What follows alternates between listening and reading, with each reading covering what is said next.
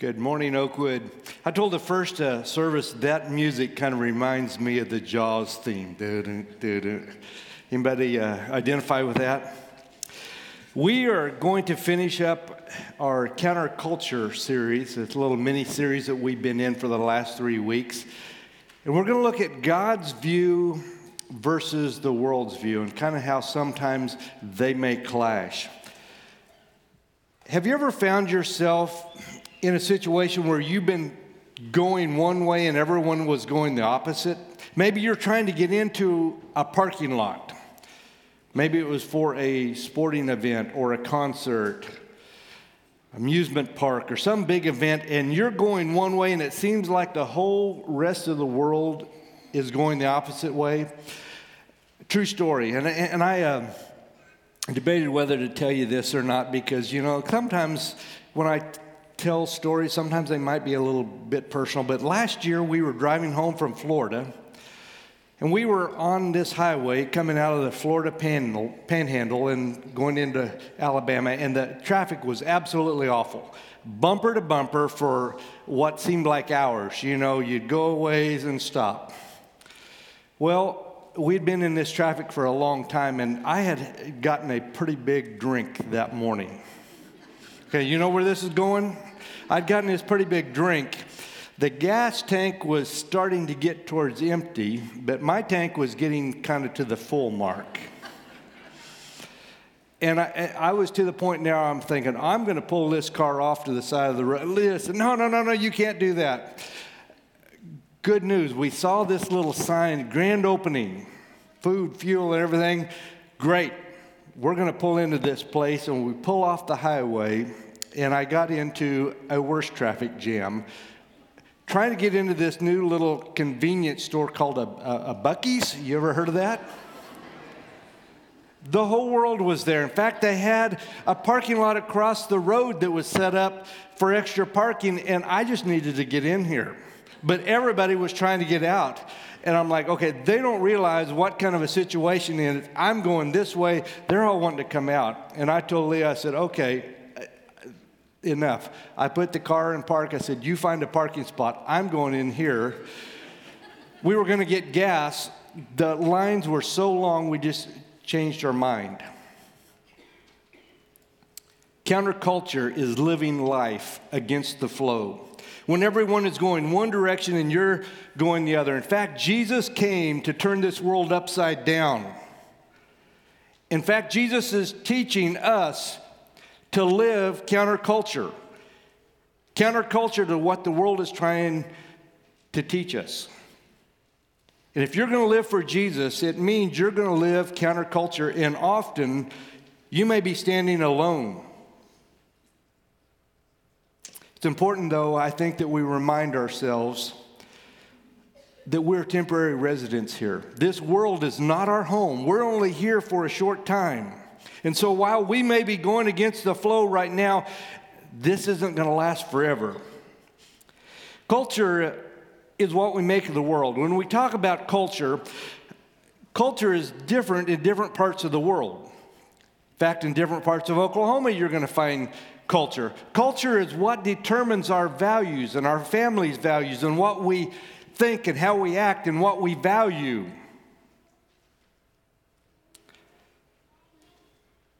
Lee and I went to Broken Bow uh, first week of September for vacation. And uh, the first few days, it was, it was over Labor Day weekend. And so the first few days, the place was packed.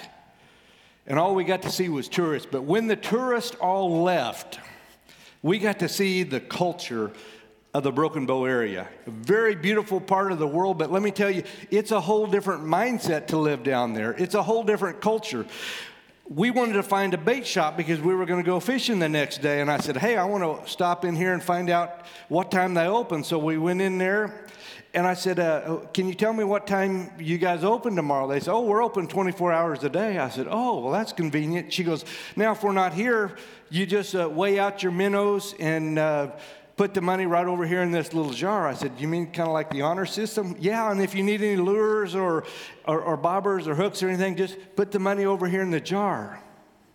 I'm like, Wow, I'm not sure that would happen in Enid, Oklahoma. We went to this uh, little restaurant there, and it was all, the tourists were gone. It was all just the normal locals. And there was this guy sitting over at the table, and he kind of struck up a conversation. And in just a matter of a few moments, I found out, you know, I, I sat down with this guy, found out his name. In fact, we got a picture of him. Found out where he had worked for 35 years as a truck driver for Weyerhaeuser. I found out his political views. I found out that he ate every single night and ate there at that restaurant. Now, that is his beer, not mine, okay? I want to let you know that. Sat in that same table, the waitress knew him by name, and he began to just share his life. And I'm like, who does this? That's culture. Our boat broke down on the lake, the starter went out, and I thought, oh, our fishing trip's ruined. We talked to a guy, and he got us fixed up. Now, uh, remember, it just happened to be over Labor Day weekend. Boats were everywhere, and he said, Yeah, bring it on in. I'll, I'll get you fixed up. And he ended up getting our starter fixed, and we were back on the water. I mean, he dropped everything to help us out. And I'm like, I don't know that that would have happened anywhere else other than, than Broken Bow. Followers of Christ are called to live distinct counterculture to the world. And you see, it takes a whole different mindset to live counterculture. It takes a whole different mindset, like a police officer or a fireman or an EMT. When everyone is running away from a disaster or a tragedy, they're running the opposite direction, they're running to it. It takes a different person to be that emergency responder. It takes a different culture and a different mindset for us to live as counterculture in this world. So, to be a true follower of Christ, you have to choose to live a different life and realize that you're going to be going against the flow almost all the time. Because what the world says and what God's word says are most always opposite. And they're going to be in constant battle against each other. So it takes an entirely different mindset to decide I'm going to live for Christ because it's counterculture. And often you might find yourself standing all alone. It's no secret that our society and our culture has been trending away from a Christian worldview, and it seems like that it just all of a sudden happened but really, being a follower of, Christ has always been counterculture. It's just becoming more and more obvious all the time. Christians are not the majority anymore. Do you realize that? We are now officially in the minority. Christians, for the longest time, were the rule. Now we are the exception. And we're living in a world where just about anything goes. If you want to be a man, you can be a man. If you want to be a woman, you can be a woman, or you can be both. If you want to be a dog, a cat, a kangaroo, whatever you decide to be, you can be it in our world today. And our world is going to tell you it's okay. And not only tell you it's okay, they're going to celebrate that fact with you. And this divide between God's view and the world's view is becoming greater all the time. In fact, friends will sometimes cease to be friends because of a political discussion or a religious discussion. Family members are divided over living counterculture. And this world, this culture is becoming increasingly more hostile to Christians. In fact, I'm going to tell you something. This may shock you, but the world hates us. You understand that? Now, that isn't Alan Seibel telling you that the world hates us. That's the Word of God telling you that the world hates us. And we experience hatred from every, basically every religion worldwide hates Christianity. John chapter 15, beginning with verse 18 And I'm going to be using the New Living Translation today. And, and I've got to reading it more, and I remembered why I like this version so much. It's just a simple, plain, easy reading version. And for the longest time, I used that as my pulpit text. So you can follow along either in the app or, or, or on our screen. Verse 18 says, When the world hates you, remember it hated me before it hated you. The world would love you if you belong to it, but you don't. I chose you to come out of the world, and so it hates you. Skip down to verse 21. The people of this world will hate you because you belong to me, for they don't know God who sent me. Jesus said the world is going to hate you. So we shouldn't be surprised by it. In, in fact, we've got to understand and expect it. The world is going to hate us. I get uh, emails uh, weekly and updates from Voice of the Martyrs, and I got an email that just caught my attention. It said, You could be killed for answering this one question. And I thought, What is that? So I clicked on it, and in many parts of the world, you could be killed for answering one question Are you a Christian? You realize that? How you answer that question would determine whether you live or die. If you deny Christ and not, nope, nope, not a Christian, or do you ex- profess Christ and say, Yes, I am a Christian?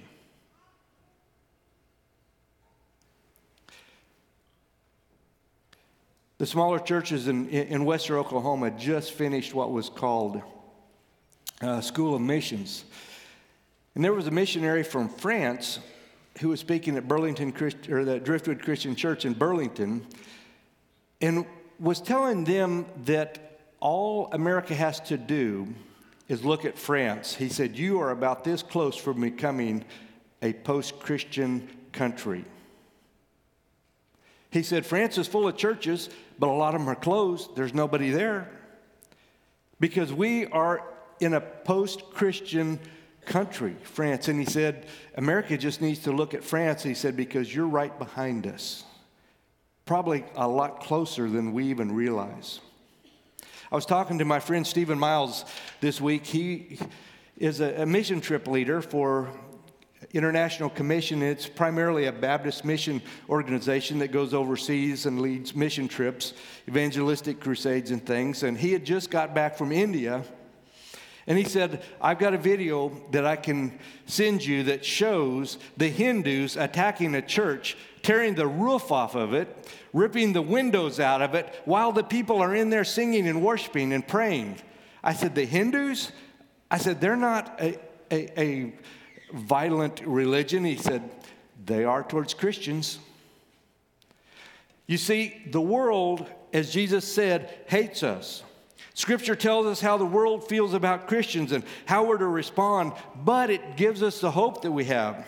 John chapter 16, verse 1, Jesus says, I have told you these things so that you won't fall away. See, Jesus is trying to prepare us in advance how we're going to be viewed and how we're going to be treated in this world. In John chapter 16, verse 9, it says, The world's sin is unbelief in me. The world does not believe in Jesus. He said, The culture, the world's sin is unbelief. In 20, verse 22 of chapter 16, Jesus says, You have sorrow now, but I will see you again and then you will rejoice, and no one can rob you of that joy. Do you realize that we may experience heartache and trouble now, but that's all going to be replaced with joy when we get to see Jesus? Slide on over to chapter 17 of the book of John, verse 14. This is Jesus speaking, and he said, I have given them your word. He's actually praying. And the world hates them because they do not belong to the world, just as I do not belong. I'm not asking you to take them out of the world, but to keep them safe from the evil one. They are not part of this world any more than I am. Make them pure and holy by teaching them your words of truth. As you sent me into the world, I am sending them into the world. You see, Jesus said the world hates believers because we don't belong to the world. If we belonged to them, they'd accept us, they would love us, they would embrace us and tell us whatever we wanted to do and however we wanted to act. Whatever we wanted to believe was okay, and they'd celebrate that fact with us. And in chapter 16, verse 33, Jesus said, I've told you all these things that you may have peace in me. Here on this earth, you will have many trials and sorrows, but take heart because I have overcome the world. You see, when you make a decision to live for Jesus Christ, you make your decision based on the Word of God to determine your faith, your family's values, your personal values. And when you do that, you're going to live counterculture. Jesus told us that. Right now, the world is so caught up being politically correct that we have to use the right terms, the right verbs, the right this or that. We, oh, you can't say that. Friends, I want to tell you something. We need to quit worrying so much about being politically correct and start worrying and living our life biblically correct. Amen? Erica gave me two questions to address today in the next hour. Anybody catch that? You're sharper than the, than the first service. It took them a bit longer. Um, two questions I want us to, to answer today that contrast God's view versus the world's view and realize that God's worldview and society's worldview are always, almost always opposed to each other. The first is why does God allow pain and suffering in this world?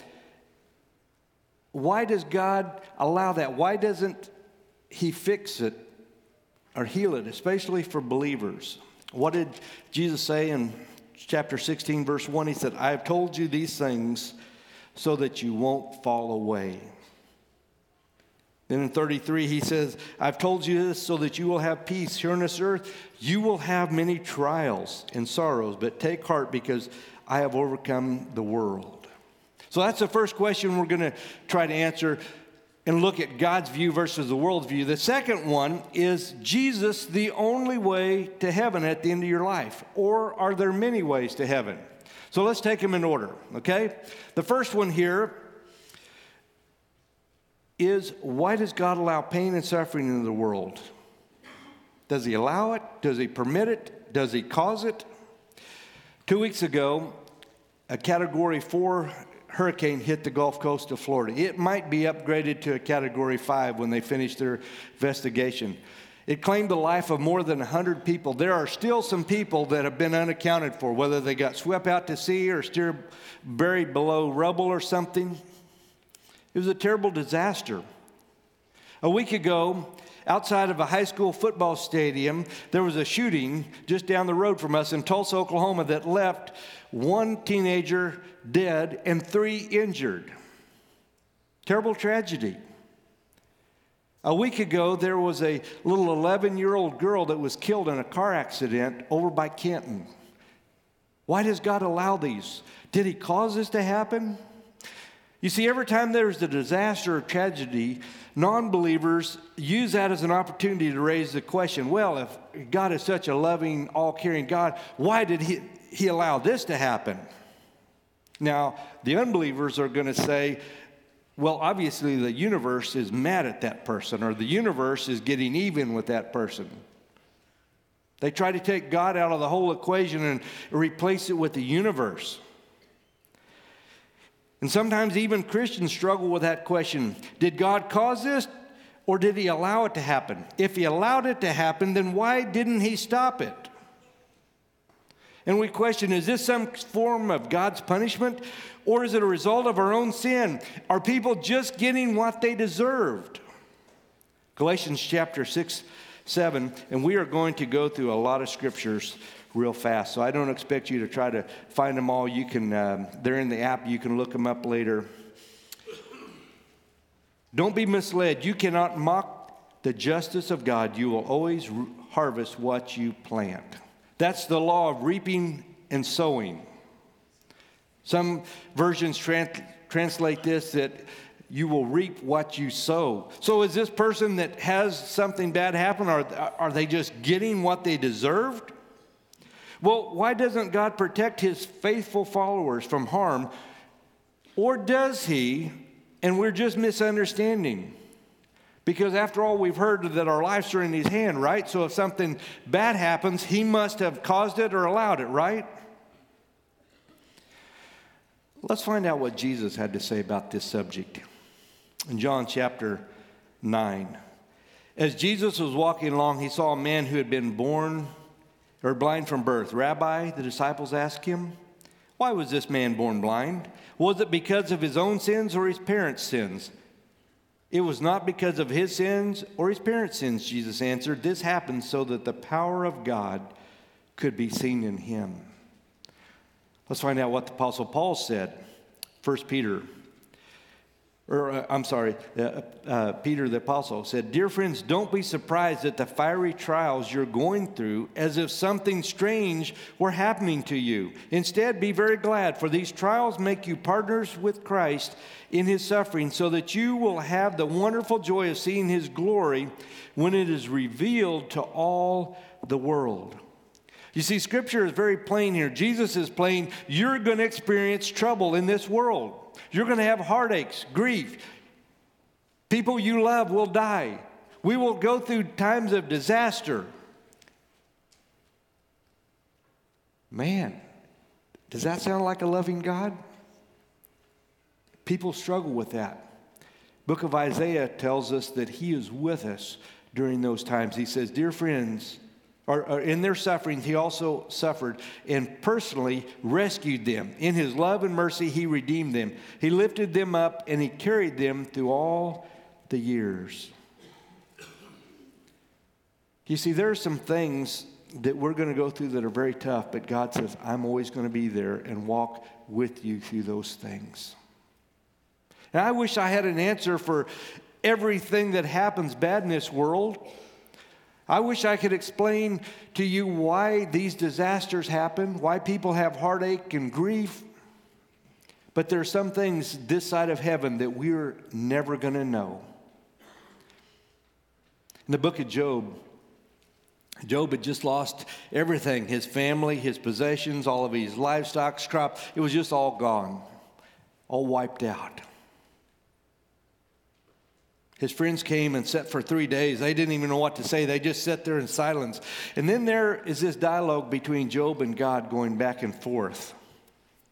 And Job had asked some tough questions of God, but then listen to what he said. You ask, Who is this that questions my wisdom with such ignorance? Job said, It's I. And I was talking about things I knew nothing about, things far too wonderful for me. He's, he basically said, God, I'm sorry I was wrong here. I, I was foolish. I was addressing and talking about things that I had no idea. Deuteronomy 29 29 tells us the Lord our God has secrets known to no one. We are not accountable for them, but we and our children are accountable forever for all that He has revealed to us so that we may obey all the terms of these instructions. Other versions translate this and say, The secret things belong to the Lord. Job thought that he could speak for God, and he finally just said, I can't speak for God. I'm too foolish. But I can tell you this God has a purpose behind every one of our problems. 2 Corinthians chapter 4 says, Our present troubles are small and won't last very long, but yet they produce for us a glory that is vastly outweighs them and will last forever. So we don't look at the troubles we can see now, but rather we fix our gaze on things that cannot be seen. For things we see now will soon be gone, but the things we cannot see will last forever. And I believe that Scripture teaches us that all these problems and things we go through teach us to depend on God. In fact, he tells us in 2 Corinthians 1 9, we expected to die, but as a result, we stopped relying on ourselves and learned to rely only on God who raises the dead.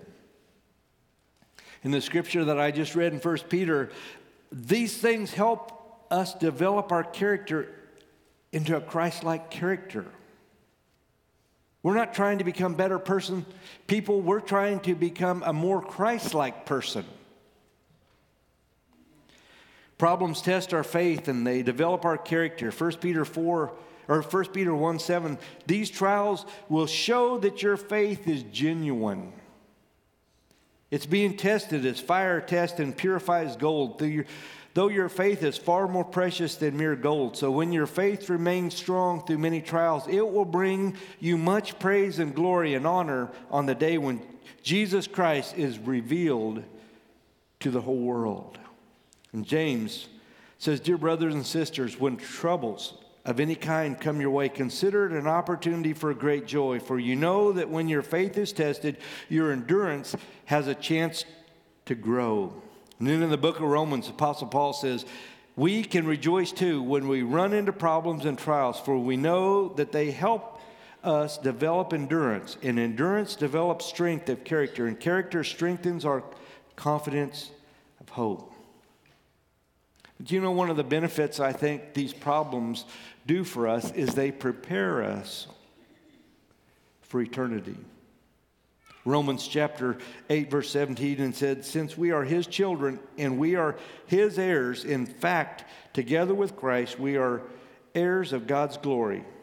But if we are to share his glory, we must also share in his suffering. One of the things that we've got to understand is that God always has good intentions. God is not out to get us.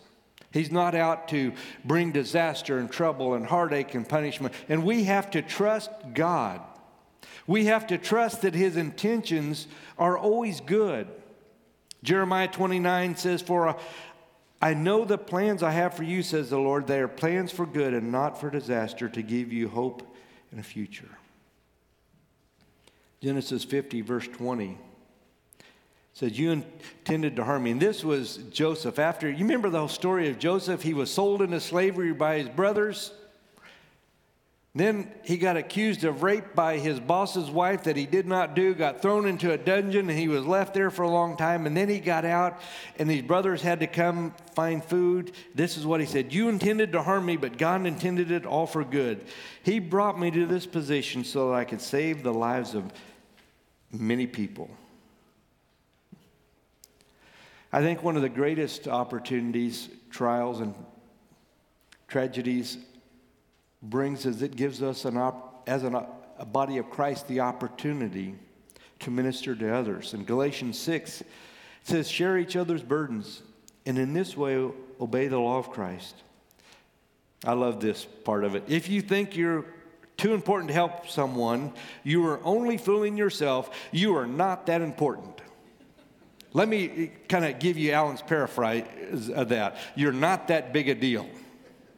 You think you're too important, too big to help somebody else? You're not that big a deal. These problems give us an opportunity to serve others.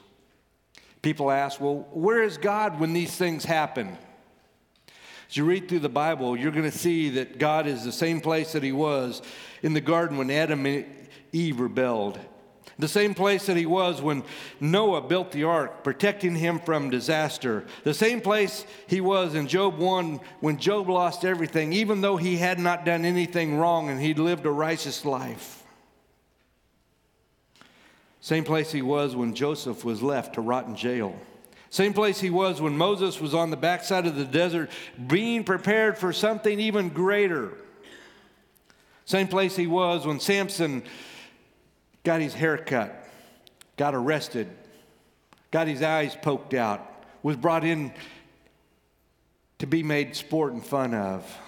But I love that scripture where it says, But the hair began to grow the same place he was when he cried out to, to God one last time God, let me avenge my enemies with one great act of strength. And he pushed that Colosseum uh, pillars down. Same place that he was in Jonah when Jonah was swallowed by a fish and learning that God's way was the best way. Same place he was when Daniel was thrown into the den of lions for continuing to pray and disobeying the government's orders. The same place he was when Peter and John were jailed for preaching the gospel. The same place that he was when Paul was arrested and stoned and then finally shipwrecked and even got snake bit. But most importantly, the same place that he was as you read when Jesus was on the cross. God was there with him. So I want to tell you this morning bad things really do happen to both godly and righteous people as well as ungodly and unrighteous people. And it's because we live in a fallen and a broken world. Second question, real quickly, I want to address is Jesus the only way to eternal life, the only way to heaven. See, a lot of people believe that there are a lot of roads to heaven. Doesn't matter if you're a, a Mormon, Jehovah Witness, a Catholic, a Christian, a Hindu, a Muslim, or one of the many Eastern religions, we're all driving up this mountain. We're just taking different paths and different roads, and we're all going to eventually get to heaven. We're all going to the same place, right? Well, I want to tell you, nothing can be further than the truth than that. And many people have bought that lie. It's one of Satan's greatest con jobs. And a lot of people, especially in this world, say, well, Christians, you guys are too narrow minded. What makes you believe that you have all the answers and you have the only way to heaven? I mean, there's a lot of world religions out there. How can you say that yours is the only right one and the rest are all wrong? I want to tell you something this morning. You cannot believe there are multiple ways to heaven and believe the Word of God. You can't do it. Let's find out what the Bible says about that question. And what the Bible says and what the world says are counterculture to each other. And this idea is wrapped into this neat little term called secularism that, you know, we just need to accept each other. John chapter 17, verse 3 says, And this is the way to have eternal life, to know you, the one true God, and Jesus Christ, the one whom you sent to earth. In John chapter 8, verse 24, that is why I've said you will die in your sins, for unless you believe that I am who I claim to be, you will die in your sins. In Acts chapter 4, verse 12, there is salvation found in no one else. God has given no other name under heaven by which we must be saved. Paul wrote to Timothy, he said, There is one God, one mediator who can reconcile God and humanity, the man Jesus Christ. I want you to notice something here. We didn't claim that Jesus is the only way. Okay, that's not our claim to make. Jesus himself made that claim. And almost every one of the other New Testament writers backed that claim up and said Jesus is the only way. So we didn't make that claim. Jesus himself made that claim. We simply believed it.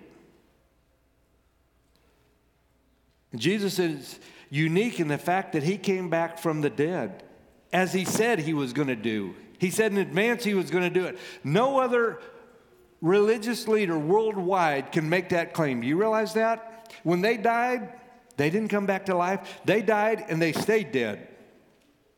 But Jesus said, I'm coming back to life. And guess what? He did it. And Christianity is different from every other worldwide religion because Every other religion other than Christianity is man's effort to try to reach out to God. But when we believe the Bible, it's God's effort to reach out to us. You understand that?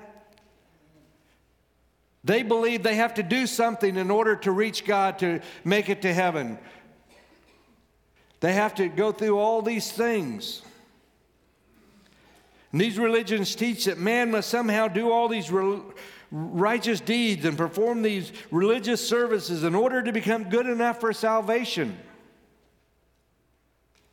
But Jesus, on the other hand, said, I know you'll never be good enough for salvation. That's why I was righteous for you. Some religions say in order to be saved, a person has to pray a certain number of, of times a day, or in a certain manner, or facing a certain direction, or that you have to wear this type of religious garment, or you have to visit this religious shrine somewhere, or you have to worship in a particular way. Some religions require a sacrifice of great pain upon that believer in order to become holy in the sight of God. Some extreme religions require believers to beat themselves with whips and rods to show their devotion to God. Some religions require the believers to crawl on their hands and knees a certain distance and pray in order to earn their righteous points with God. But I want to tell you something, and all this is man striving after righteousness, trying to do something to achieve righteousness. You see, all these religions have this scale hanging over the head of everybody. All the sins you've committed on one side, and all the righteous good deeds and things that you've done on this side, and you just hope that at the end of your life, you've done more righteous good deeds than you did sins. Friends, I want to tell you, it doesn't work that way. We can know before we die that we're forgiven. The Bible teaches that man is a sinner and we can never earn salvation by what we have done ourselves.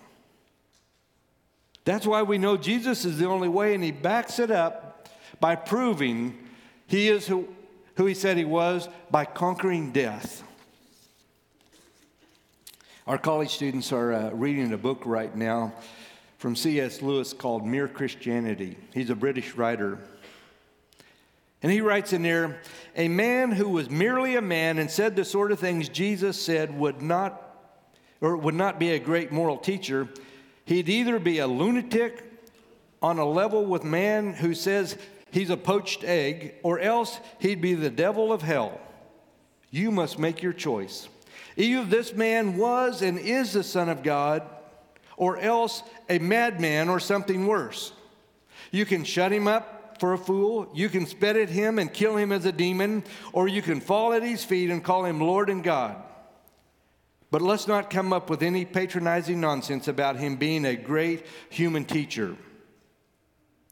He's not left that open to us. He did not intend to. So Jesus was either a madman, a liar, a myth, or really he was and is the Son of God. You have to choose that. So, friends, I want to tell you today Jesus is the only way to heaven regardless of what the world may say, regardless of how they may try to confuse you or point to other reasons why he's not the only way, Jesus is the only way. And no matter how good you are, or how righteous you are, or no matter what you do for God, you can never be good enough or holy enough to earn salvation. You see, any plan of salvation based on the efforts of man is doomed for failure. But this Bible tells us that salvation has been made available because Jesus came to this earth and he bore all of our sins on this earth, on the cross for us. Close your, close your stuff up. I want you to just listen. A lot of times when we preach, we give you some really great information and we uh, lay out some, some scripture. Tonight or this morning, I want to give you a challenge. I want to give you a challenge. And that challenge is will you decide today that you're going to live counterculture? That regardless of what the world says is right and wrong, you're going to base your standards and live according to God's word? See, there's a lot of phonies in this world, in every religion. There's a lot of phonies maybe in Christianity. But I'm going to ask you today are you willing to take that commitment to live counterculture by following Jesus? There's coming a day when he's going to separate the sheep and the goats. The goats think that they're sheep, but they're really goats. They're phonies. They went along with the world. If the world can't look at you and say, You're a Christian, or I wonder if that person's a Christian, if they can't look at you and say, that person is a follower of God, this challenge is for you. Will you live counterculture? Even if it means standing all alone?